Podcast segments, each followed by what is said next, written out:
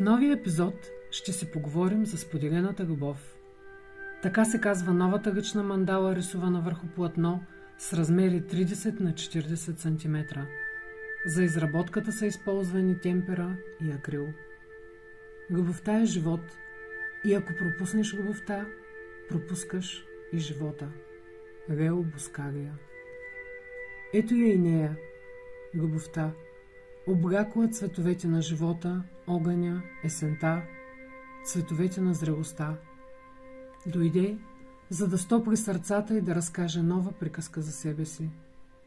През годините ние се променяме и се променя начинът, по който гледаме на света. Променя се и любовта, която преживяваме. Ако в началото сме търсили изпепеляваща страст и сме били привлечени от партньори, с които да я споделим, с времето сме разбрали, че тя е силна, но прегаря бързо, а след нея остават пепелища. С натрупания опит сме осъзнали, че това, което искаме е да обичаме и да ни обичат, но тази любов да носи спокойствие и хармония и да напълва и двамата. Любов сдъхна мляко и канела пред запалената камина в топлата къща. Любов, която е пораснала. Любов, която е преодоляла борбите за надмощие. Любов, която мисли как да даде, а не как да вземе. Любов, която вълнува сърцето и го кара трепетно да чака идването на другия. Любов, която е споделена. Любов, която изпълва пространството. За да преживеем тази така мечта на любов е нужно ние самите да сме пораснали за нея.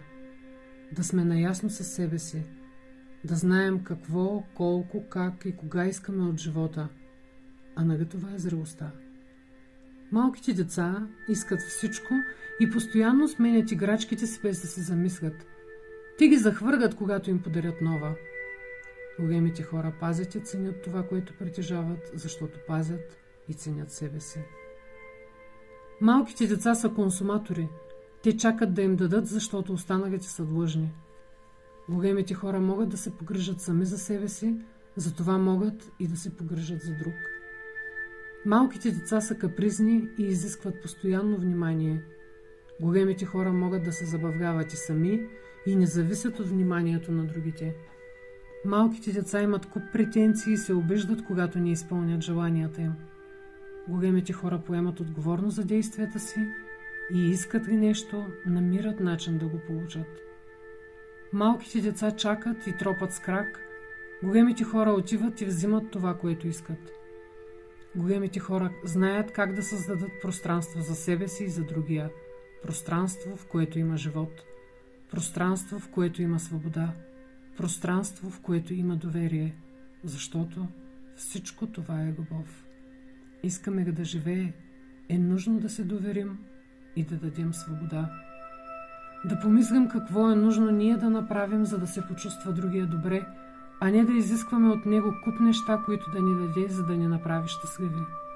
Това е зрелостта в любовта. Това е вечният огън. А вашата любов каква е? Озряла ли е, за да даде плодове или има нужда от топлите лъчи на слънцето?